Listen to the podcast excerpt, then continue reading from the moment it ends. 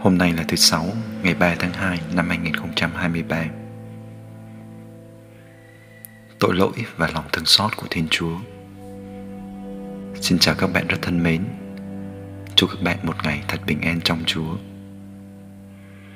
Trong suốt hành trình đi rao giảng Chúa Giêsu thường hay kể các dụ ngôn để làm sống động cho những giáo lý của Ngài. Dụ ngôn là một câu chuyện minh họa, trong đó một ý tưởng cụ thể, quen thuộc được sử dụng để nói về một ý tưởng khác cao siêu, khó nắm bắt hơn thông qua sự tương đồng của hai ý tưởng đó. Có rất nhiều dụ ngôn được Chúa Giêsu kể cho đám đông theo người trong suốt hành trình rao giảng, nhưng để lại ấn tượng sâu sắc nhất đối với tôi là dụ ngôn về người cha nhân hậu.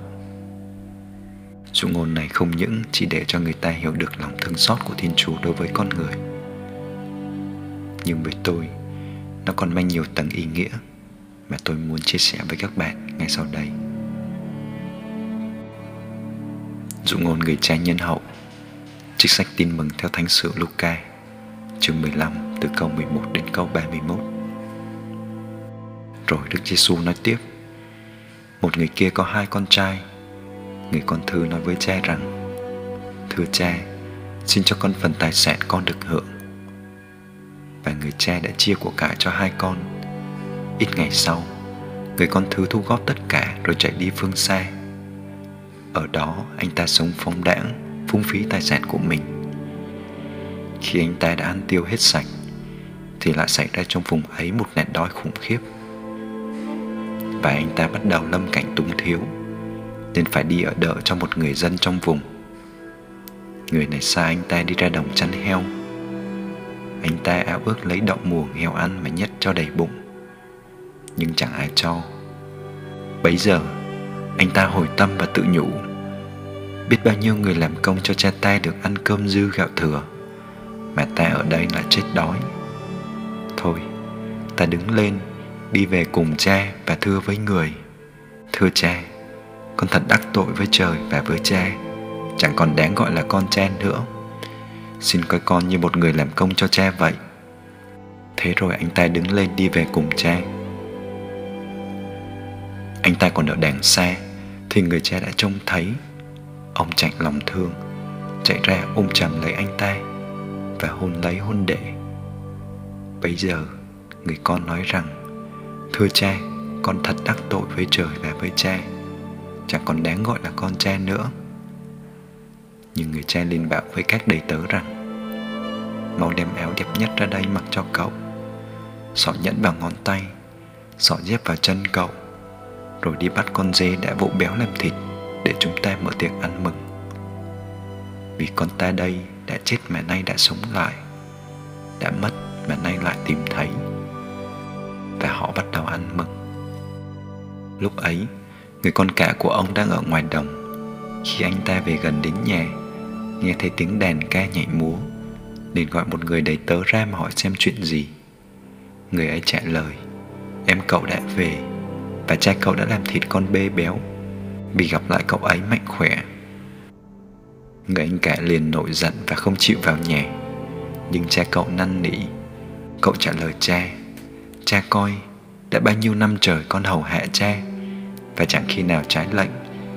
Thế mà chưa bao giờ cha cho con lấy một con dê để con ăn mừng với bạn bè. Còn thằng con của cha đó, sau khi đã đốt hết của cải của cha với bọn điếm, nay trở về, thì cha lại giết bê béo ăn mừng. Nhưng người cha nói với anh ta, con à, lúc nào con cũng ở với cha, tất cả những gì của cha đều là của con nhưng chúng ta phải ăn mừng phải vui vẻ vì em con đã chết mà nay đã sống lại đã mất mà nay lại tìm thấy hết trích đoạn kinh thánh. Điều thứ nhất tôi muốn chia sẻ, đó là thiên chúa là một người cha nhân hậu. Ngài không khăng khăng giữ con người trong một khuôn khổ, nhưng lại trao ban cho con người sự tự do và tự do trở thành món quà cao quý nhất của con người ngay từ khi được tạo dựng nên. Thiên chúa trao ban cho con người mọi thứ để con người tự do sống cuộc đời của mình tự do đưa ra quyết định trước những lựa chọn của cuộc sống, ngay cả lựa chọn khi đứng trước tội lỗi. Thiên chúa để con người tự do bước đi, nhưng lại luôn không ngừng dõi theo, ngóng trông từng phút giây. Và tôi tin chắc ngài luôn khắc khoải đợi chờ cho tới khi con người quay trở về. Điều thứ hai, đã là con người thì nhân vô thập toàn. Ai cũng có lúc phạm phải những sai lầm nhưng có những người thì dũng cảm đứng lên, gác lại những quá khứ lầm lỗi và bước tiếp về phía trước. Không để tội lỗi và định kiến của người khác về mình, định nghĩa con người mình. Chỉ có thiên chúa mới định nghĩa mình là ai. Là có những người bị mặc cảm tội lỗi, thì níu đôi bàn chân như két lún. Càng vẫy vùng, thì mặc cảm ấy lại càng mạnh lên và nhấn chìm họ. Họ không dám bước tiếp những bước tiếp theo không dám đưa bàn tay ra để nắm lấy tay người đang đợi họ ở trên bờ. Đối với người công giáo, chúng tôi tin vào lòng thương xót của thiên chúa. Để dù cho thân tội lỗi nhơ nhớp, thì thiên chúa cũng không chê bai, không hạch hỏi, mà chỉ cần con người gật đầu đồng ý quay trở về với ngài. Nếu có những lúc bạn bị bộ vây bởi những mặc cảm về sai lầm của mình và bạn không còn nơi nào, không còn ai để bấu víu vào không còn ai để chia sẻ, thì hãy tìm đến đấng thần linh mà bạn đang tin tưởng. Ngồi lặng thinh và kể cho đấng ấy nghe tâm tư của bạn. Chia sẻ cho đấng ấy tâm trạng của bạn lúc đó. Tôi nghĩ rằng đấng mà bạn đang trò chuyện sẽ chẳng dò xét hay chất vấn bạn bất cứ điều gì, mà chỉ giang vòng tay ra xoa dịu bạn và làm cho tâm hồn bạn trở lại với bình yên. Tin tôi đi vì đó là trải nghiệm mà bất cứ ai đã từng thinh lặng cầu nguyện nơi nhà thờ, nơi phật tử hay bất cứ nơi nào cảm nhận được. Điều thứ ba, ta không phải là người thánh thiện hơn bất kỳ ai. Vì vậy, nếu không thể bao dung cho những người đã từng phạm tội, nay họ thống hối thì cũng đừng làm tổn thương tâm hồn họ thêm nữa.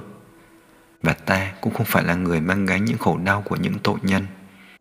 Nhưng chính Giêsu người đã chết và mang lấy hết tội lỗi của toàn nhân loại này, quẳng ra xa khỏi trái đất, mở lại cánh cửa về với thiên chúa cho con người.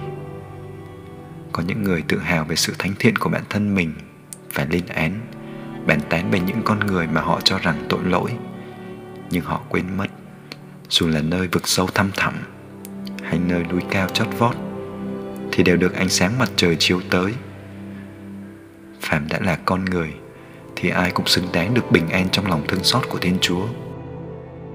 Và vị thánh nào thì cũng có một quá khứ, tội nhân nào thì cũng có một tương lai.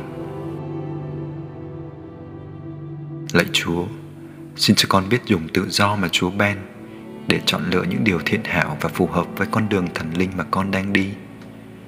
Và trong cuộc sống này, xin cho con dũng cảm tha thứ cho chính mình để bỏ xuống những mặc cảm tội lỗi và bước những bước tiếp theo của cuộc đời.